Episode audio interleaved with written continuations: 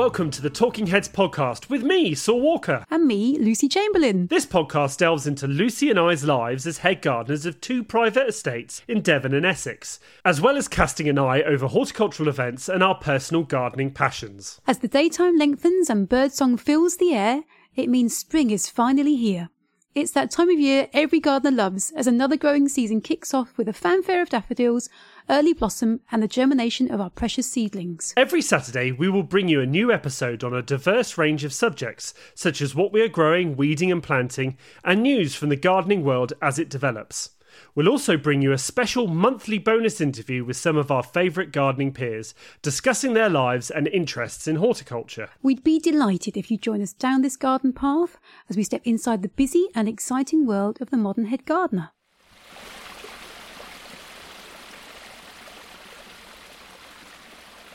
Hello, everybody, and welcome to another episode of the Talking Heads podcast where we talk about gardening. And talking of gardening, me and Lucy have had a really nice little chat, about half an hour, little rant, a little bit, you know, showing what our weeks have been like. You know, it's great, isn't it, to have a little chat between head gardeners? It is. And we've had rants. Uh, we've also had some very nice things happen to us this week, both of us. So we've had some true. nice things to talk about.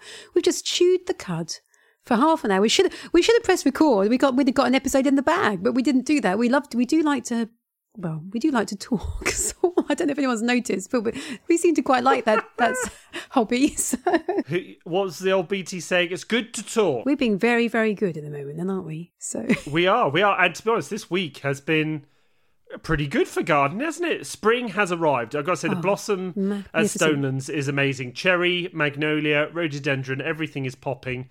Colour. It's just nice to get out of the grey, the dreary, and actually have a bit of colour, a bit of life in the garden. well, I know you say that, but did you have you checked the forecast for next week? Oh, don't, don't, don't. I'm not going to say anything about scorched camellias, rhodos, and magnolias. It's not going to happen to you. There, will- but you're going to be in a little bubble down in the southwest Yeah, there. exactly. It's going to be It's- mild. There'll be no wind. There'll be no frost.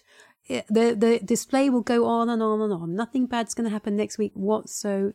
I, do you know, I don't mind the cold so much for a garden like mine because actually it can prolong the blossoms if it's just the right side of naught degrees. Hmm. Anything round one, naught, minus, and then, yeah, then we start dropping flowers, especially the magnolias. So fingers crossed next week isn't going to be as bad as they say, although someone's saying snow in North Devon, so that'll be interesting. But I, I'm down in the balmy tropical south, as we call it here, Yeah. so I'm hoping we're going to be You'll fine. be and- fine. Don't be worried about it. It will all be gorgeous. sh- Now I know you, uh, uh, or I should say, your husband, Mister C, and me have been shifting, shifting my favourite substance, my favourite substance on the planet. Cubic meters of the stuff, tons and tons. Well, you've been nine ton, nine tons for you, six cubic meters for us. Mulch. A lot, a lot of mulch. Yeah. A lot of mulch has been applied to borders, and I gotta say, the borders now are looking mwah, Tasty. bravissimo. Lovely. It does really set a garden off. And I think there's something incredibly satisfying about it, both visually, when you lay mulch down. I mean, Ian and, uh, and Nick at the garden have been champing at the bit to get this job done because it's massively satisfying. A, you get brownie points with the owners because you can see where you've been. And actually, it doesn't take yeah. too long to cover quite a few square meters. You can work your way through the borders really quite quickly. So, you know, you earn your money that week. And um, B, it also, it looks fab from our from a gardener's point of view. It's not just the mulch. You know, when you look at that mulch, your little heart starts singing because you're like, right, the moisture is going to be locked in, the weeds are going to be kept down, the nutrients are going into the soil. It's ticking so many positive boxes. There's nothing negative about mulch. Maybe bark chips and blackbirds. That's the only thing I can think of that does irk me when I put down bark chippings and the blackbirds flick them all up. Mm. But otherwise, mulches to me are a very, very happy place to be. My bit of advice, though, to anyone who gets in a bulk delivery like me, Get the like beers in. Lucy said, nine, get, get the beers in. I said to you just end. now, have you got any beers in for tonight? And he's, you've said no. You're going to have to go to No, the I'm going to go to the shop. And, Definite- and- definite and drown- omission, Mr. Walker. It's I've got four days off, so I'm going to have a few.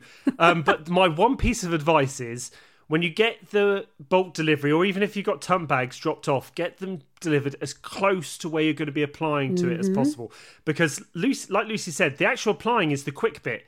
The transporting it from wherever it is located to wherever it's needed that is the bit that just takes a bit of shoulder work. You know, that is where I am now feeling it in my what is it? So is it solar plexus back there? I don't know. Trapezoid? maximus. I don't know. Glut- well, we won't discuss the gluteus maximus, but all the bits in my back and downstairs are now really, uh, really feeling it, and I'm sure tomorrow I'm going to pay for it. so, um, Well, can I just do a shout out to the nursery that supplied us, which is Dean's? I do love Dean's Nursery. They're local to us, and I use them as much as we can because a I I like them. I like to support local nurseries, not the, the smaller ones. They they always go above and beyond to help us out, and they they did deliver it exactly to the meter where we wanted it, just outside what we call the brew house. Ian put some tarpaulin down, mulch I was dumped, yes. and it was literally th- then you're it's a very short walk to all the borders, the rose beds, uh, and yeah, it saves a lot of time, really does. So um, thank you, Laura Driver, for Dean's Nursery. We're very grateful. That's good, and they didn't plough up your verges as well. Because No- I oh, did see a tweet God, a don't. few weeks ago. Do I don't another want to start half hour rant rant. again. Steady. I'm getting. I can feel it. I can feel it building. I know your verges get a bit trashed by Oh. some uh, unscrupulous drivers. Let's say that. Yes. But uh, anyway, that's. Could actually that's feel my chest now. get tight then. Anyway, we, tonight we want to go away from our our big gardens Hmm. because, um, funny enough, me and Lucy actually like to garden in our spare time, and I'm sure regular listeners to the podcast know that we are keen plants people. Lucy, obviously, veg and fruit queen, and me, I do like an exotic or tropical plant or two. So Just a few. we're going to have a little sort of natter about what projects we're doing at the moment, what projects we got planned for this year, the th- kind of things we want to grow, the kind of um, you know where we see our gardening year in our personal gardens heading. So uh, I know from your Twitter stream that. Uh, your husband, especially, has been quite busy in your garden. I've never seen clearance going on or machinery. What a giant machine he had a few weeks Oh. ago. You know, just for, for planting broad beans, that was a little excessive. that the stump grinder that we got from a mate, honestly, was um his little face when he was using when he saw it and he was using it. It was he was delighted, absolutely delighted to get this this piece of kit into the garden. It took some doing to get it through the gates actually, but uh, we we did it. And um yeah, we've we've uh, well, I say we, as you say, Ian has ground out about twenty three stumps. I think it was we counted um down the bottom of a garden. I mean, Easter weekend four day weekend, anyone who loves gardening is going to be out there taking on big projects. And that's what we've set ourselves Yeah. up to do. We knew that this weekend was coming. The prep for the ground has been done. As I say, the stumps have been ground out. He's also then levelled the ground. It was all had old patched grass on it that had self sown. There were bare patches all along the left hand side. We're talking about an area here that's um well we've ordered Big. yeah, it's something like Big. 60 square meters of turf we've got that it was delivered this morning. Um, always whilst you're on the phone to someone, isn't it? And you're trying to, or I was on the face, well, I was Yeah, FaceTiming my parents and they didn't quite understand that I had to go. You know, when you, one of those conversations where you, you have to go because the delivery man wants to know where to put it on the driveway. And then your Mm. mum, your mum starts thinking of at least a dozen things she hasn't told you that she must tell you right now. And, um, so that was quite an amusing the morning that I had. Um, but yeah, we've, we've had the turf delivered. I've kept it moist today because actually it was, um, quite sunny and breezy here today, which would have dried out the, the turfs quite dramatically. So I've irrigated. I have been doing something, so I've irrigated the bottom of the garden today. That's been my, my job because I've been at home doing some some work. Um, moved the sprinkler around, got the ground really saturated because it has been quite dry lately, and we didn't want to put the turf on to to dry ground. So it's lovely irrigated. The turf is ready to go. It's only been delivered today, so it's not been ha- hanging around. And tomorrow, um, I think I'm on wheelbarrow duty, and uh, Mr. C is going to be doing the actual laying, which to me, I might have to at some point intervene and swap things around because I like a bit of turf laying. That's the. I was gonna f- I say. think he's given me the dud job there because I, I think the turf laying itself is an incredibly satisfying job. Um, Yeah, also, who's the trained gardener out of you two, eh? Remember that? I don't want to, you know, I don't want to emasculate him in any way, shape, or form, but I think you'll find it's me. So. Yeah, exactly, exactly. you need to keep your skills up. You know, it, I, I got to say that it's a big. I've been to your garden and I know it quite well, and it's, it's, it's a large bit of turf you're doing tomorrow. I'm quite impressed. Quite impressed with Mister C's endeavours over the last few weeks of getting it all cleared and uh, putting the new fence up. That was The fence is up. reasonably straight. Reasonably straight. the Cotonia actolacteus, which is what's going to go alongside the hedge, with um, sorry, alongside that fence, that was delivered day before yesterday. um, by it was Buckingham Nurseries, which is a, again you know a reputable hedging supplier. I'd not used them before, and um, it's always a bit nerve wracking when you use a supplier for the first time. Although I've known them for my career, a long, long time. They were great. You know, delivered the plants. Um, they had two different sizes available, so they checked with us first whether we were happy to have plants of different sizes, which I thought was very, very good customer service for them. Um, they're going to go in. Turf's going to go down. Eventually, decking's going to go down the bottom. That might be a project for sometime in the early summer when we've both had a bit of a rest. So, so that's our Easter weekend project. What about you? What are you up to? I'm probably going to start taking out some bamboo. We've got a lot of bamboo that uh, down one end uh, edge of the garden, and uh, I really want to start planting some of the the woodier exotics that I've got that I know. Um, I yeah, I've been experimenting with the last two years that I know will get through a winter here, which is good.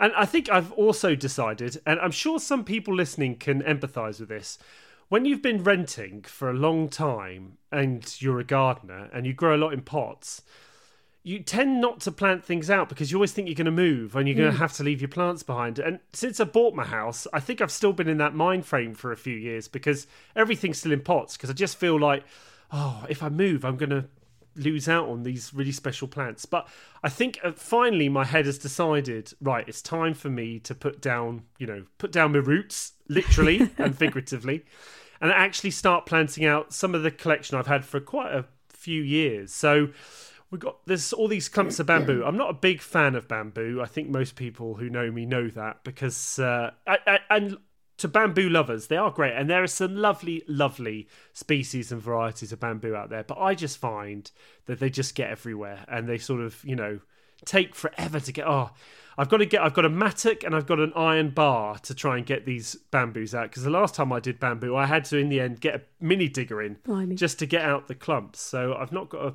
great history with them. So anyway, so I'm going to be taking out a load of bamboos and hopefully then replacing the topsoil, and then I'm going to get planting out some of my uh, Scheffleras, some of my umbrella uh, palms. Uh, I've got some Brassaiopsis, which is quite a rare Vietnamese uh, exotic plant with very amazing foliage. Lovely. I'm Going to try and get that in, and then uh, which is a hydrangea relative.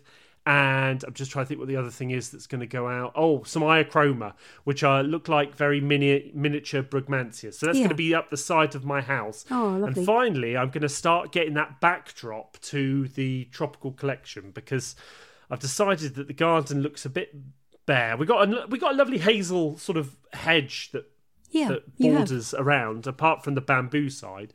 And I, you know, it all looks very natural and like a woodland, but I need to start adding a bit of texture, a little bit of foliage, just to get that look that I'm looking for. So I think that is going to be most of Easter. Now, if you hear on Sunday that I'm in hospital, it's because the bamboo has inflicted the worst on me. Uh, I do tend to get stuck in the eye quite a bit by bamboo. I don't know what it is. It has this homing instinct. Wear some goggles, please, and that, mattock. You know, Yeah. have you got your steel toe cap boots on? Come on, I'm going to be very mumsy about this now. Steel toe cap boots. You you'd be. I know that sounds you saying your mumsy, but I've I know someone who's put a mattock through their foot, and it's not a pleasant experience. So Is it not? It sounds delightful to me. it wasn't for them anyway. So yeah, so that's going to be uh, going to be my this Easter weekend. But I have got plans to start actually doing the landscaping in the garden, especially the terracing. I really want to start putting in the raised beds, the decking.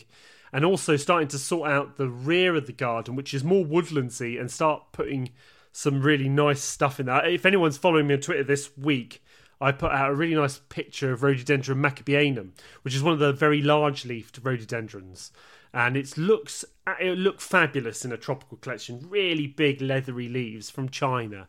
So I really want to start focusing on getting plants into the ground so that they're permanent and they thrive. They do better in the ground. I think it's something we always when we at BBC Gardeners' World, I think a lot of people come to us on when we're doing our plant expert advice desk and say, "What's wrong with my plant?" And most of the time, it's it's in a pot. You know, it doesn't want to be in a pot. They're tricky, aren't they, to It wants to be in the ground. You know, I'm as guilty. I keep everything in pots, and they don't live up to their potentials. Yeah, but with tropical plants, you know, you're, you're especially ones that are borderline hardy. A, often the very choice ones are they have a price tag to them. Mm. Yeah, that's true. And B, you, you know, you some years, you know, you can get very mild temperatures. Other times you don't. And so actually, for those particular plants, the borderline hardy plants, exotics, containers are the way to go, aren't they? So I think that you've obviously now established which ones are hardy enough to with, withstand a winter in Devon, and so that's you know a good a good enough reason to a hold back and wait. But now you've got to the point where actually you can get those plants again, relinquish those roots, set them free, and then you'll get the. Yeah. I'm guessing the size obviously will be much more sort of significant and um, and if you, even if you do, then you know, as you say, that's the rental mindset. If you do then kind of move later down the line, you can still dig them up and pop them in the pot, or take some divisions or cuttings or whatever it might Yeah. be. So I've I've done that as well. I've just got to get that in my mind that you know if I, we're going to be here for at least ten years, and even if we do move, I can, like you say, take cuttings or just buy the plants again. You know, I may have to start again, but you know, I'm still young. I'm still young enough probably to have a second garden in me. I hope. You are young, Saul. Yes, we both are young. Someone told me that I was young the other day, and I was very happy with them. So oh yeah, give them give them a thumbs up. Now, talking about tropicals, I want to know about one project that's got me very excited, and that is Fingringhoe's new tropical corner. Hmm. Ha- what are you What are you going to do this year? Oh, I, I, I- oh, wait a minute, that face that face No. does not look great. Are we changing our no, I- mind? Hmm, oh, God, I've got no. Hang on. I'm. th- th- You know when you focus on the tiny negative that's happened, and actually everything else around it is really good. So I'm going to first of all sort my brain out. There's some lots of stuff that's happened this very week that I've been doing that's been very good. In that, all the plants that were in my greenhouse overwintering, all the delicious stuff that I got from yourself and Philippa Barrow, Altingwick, and other places as well, I have potted them up, given them some lovely slow release fertilizer. I've discarded any old compost that was getting claggy. That's that's gone. They've got fresh new compost, bigger pots. I've invested in some really decent size tubs, probably oh gosh, I would say 15 litre tubs, lots of them. And so these plants, because I want to put them further on from the decking, uh, sorry, further on from the turfed area, is going to be at the bottom of our garden, a decking area because it's a sun trap there. The long, long, long term plans are to have a summer house and a hot tub and a sauna because gardeners need to look after their bodies. So, you know, that's what that's all about. Well, you know, Fingringhoe, it's what everyone has in the back of their garden, isn't it? But but around that area, I want to grow my tropicals in pots. As I say, it's a sun trap down there. I think they'll really love it. They are can't go into the ground because the decking will be there. So from a practical point of view, it's perfect. So they have been all potted up, and it's allowed me to give them all a health check to make sure they've survived through the winter. This is where there's a slight tear in my eye. Brace yourself, Saul, because there's a couple of plants. I'm bracing. Oh, the colocasias have n- neither one has made it through. Uh, I'm very upset, and I think I know why. Uh, I didn't get a greenhouse. I didn't in- invest in a greenhouse heater this year. I do need to get one, and I relied on bubble wrap and keeping them dry. Uh, most the Hedychium Devonshire cream. Oh my god, that has romped away. If I can oh yeah, pick that up in you won't get rid of that once it starts growing. when I knocked that out of the pot, that was a beast. You know, they'd almost burst through the plot. So I'm Mm. really pleased with them. The collar, oh, they've gone like marshmallow. I'm so sorry. So, Well, I'll have to dig I- up some and, get, and plant you up some more. oh God, oh, I've confessed confessions of a head gardener on air. So, um, 99% of my stock is is raring to go, potted up. Colocasias don't seem to be my friend at the moment. So, oh, oh dear, I'm so sorry. oh well, you got other you got other things. Yeah, things. but so that tropical corner is very much going to be uh, in activity this year. The summer house won't be there, so actually the plants themselves are going to thrive. And what I'm doing, I think I put a tweet out about, this uh, oh, probably about a month or so now ago. I've I am I'm quite excited about sowing exotics every year. So I've got things like ricin. I've got a massive big trial of ricin going on. I've got Yeah. about eight varieties. Of that. I've got amaranth that I'm sowing. That's loads of different colours and heights and spectrums. I've got coleus, which again I think actually sown from seed and it bulks up so so quickly. And I have asked around they and I should have I, I had some plants last year I should have taken some cuttings of. I didn't know whether they would root from cuttings or not at all, but verified now that yeah easily will root from cuttings. So I'm going to maybe get some stock from seed this year and then take cuttings through the autumn of winter of next year to, to bulk up some colour traits that I really, really like. So that's all going ahead. I'm very excited about it. I can't wait for my Canna musifolia to start romping away because that is a stonker of a plant. Absolutely beautiful. yeah, My 15, 15 foot in oh, a year. Well, get. in the pots I've put it in, I've, I've that has been allocated to the biggest, biggest tubs. So I knew that that was going to be a good doer. Can't wait. The summer house, if we do actually get one, is just going to be like a little dingly dell. It's going to be like a little hobbity house hidden down there amongst all this jungly foliage. So I've just got this image of you in a hot tub. and it's going to look like you're in Caribbean or something. Oh. can just see the photos coming Do you know now. what? I've managed to persuade Ian that we need a hot tub because he gets lots of aches and pains. So do I. And my my cousin is in lives in Finland. No, I agree. Uh, over there, they have a lot of wood fueled saunas and hot tubs. So one of the bugbears I have about hot tubs is that they're so energy hungry. They're, the running costs of a hot tub are phenomenal. Wood fueled ones. Hey, I'm a gardener. Hey, my husband's a gardener, and we get access to wood. So it makes you know. I've persuaded him. He said yes. I'm not going back on this now. You, you know, you know, it's it's out there. We're going to eventually have hot tub sauna and maybe a little plunge pool and an outdoor shower. Lovely. I'll tell you what. Take a look at the Japanese ones as well. They're they're they're um wood Are they? fired. They? look they they look beautiful. I must say because the even and the Scandinavian ones. I think I think you're right. Hot tubs, the modern ones, very energy intensive, but they I don't think they look particularly nice in a garden setting. They you know a little bit plasticky in some ways. I know, I know where you're coming from. I think the timber ones Yeah. for me, you can get ones that have got nice timber edging. Anyhow, that's a, that's a, an aside. But give me a few years' time. Hopefully, on this podcast, I'll be talking about that. I might even do a podcast live from the hot tub. That'd be great. We could. Am I invited?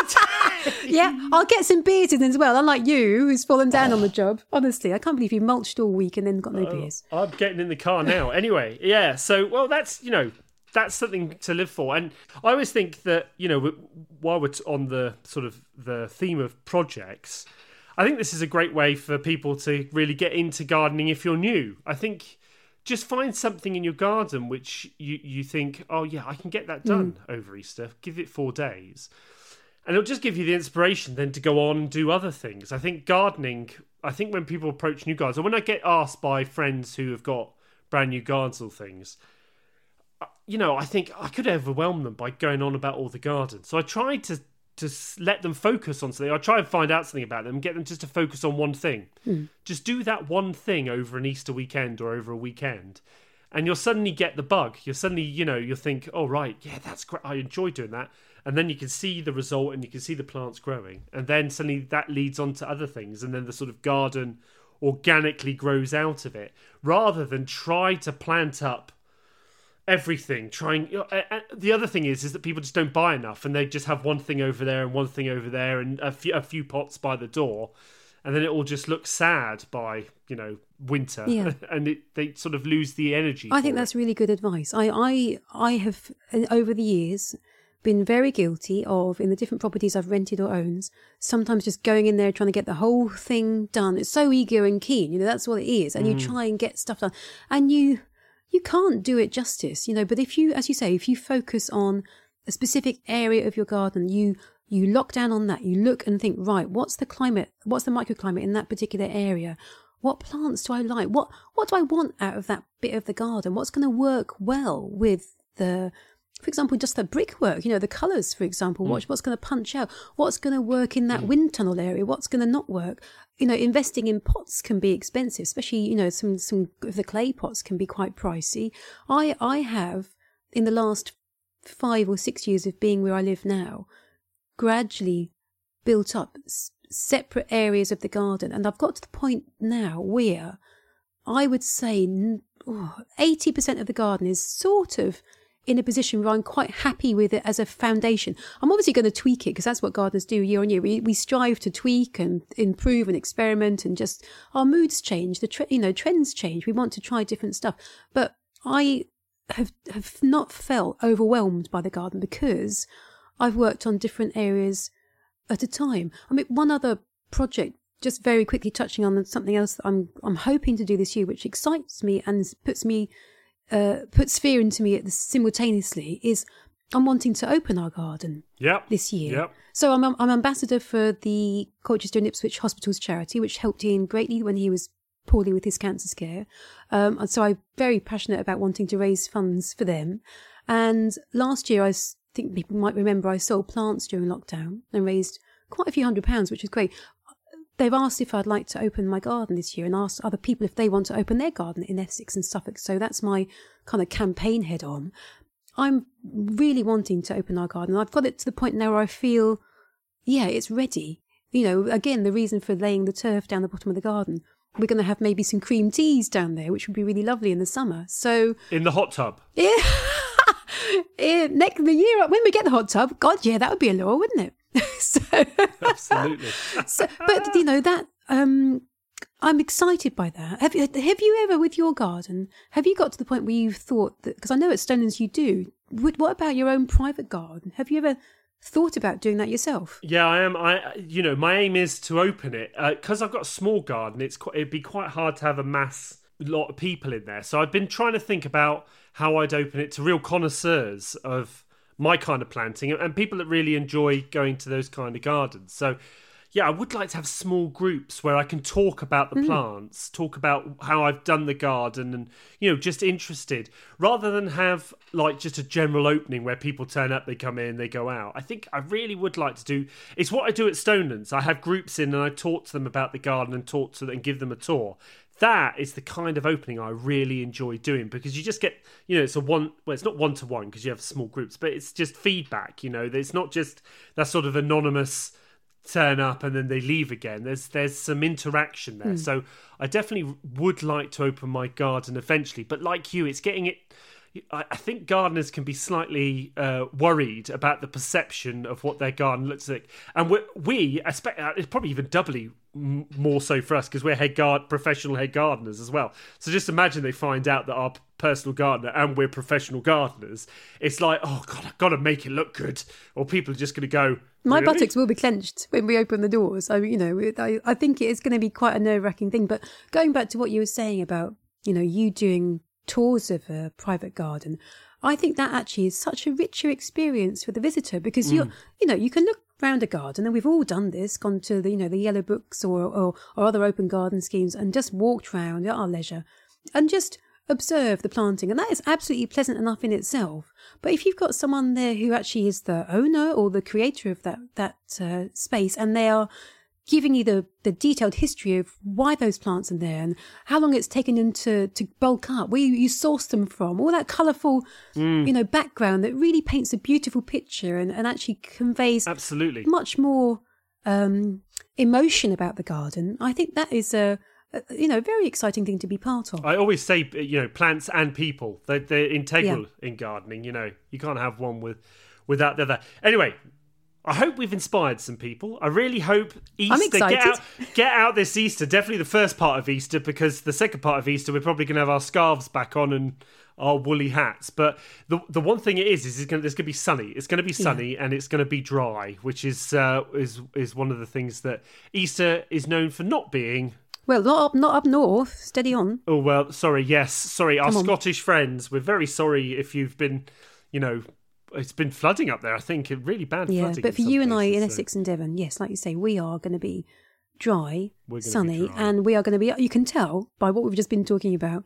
We're going to be up to our armpits in compost, seeds, plants, spades, mattocks. Hopefully not bandages. So yeah, we hope that you have the most wonderful Easter weekend in your garden. All in all, just enjoy it. Don't hurt yourself, and have lots of fun. And that brings this week's episode to an end. Whether you're a new listener or one of the podcast's friends, we hope you enjoyed listening in on what we had to say. Please do let us know as well, either through a review with your podcast provider or direct to us on our Twitter feeds at Gardening Saul and at Head Gardener LC. As spring unfolds and the gardening season progresses, we hope to bring you along on the sights, sounds, and essential work that we are getting up to while we curate our marvellous green spaces. If you're a new gardener, welcome! There is not a better time to get some soil under your fingernails and join this thriving garden community. As head gardeners, all our work over the winter months is beginning to pay off in spring. So, as two committed and enthusiastic friends, we hope you will join us every week to hear us chat excitedly about the gardens and industry we work in. It really is one of the best jobs in the world. So until the next episode of Talking Heads, Goodbye! goodbye!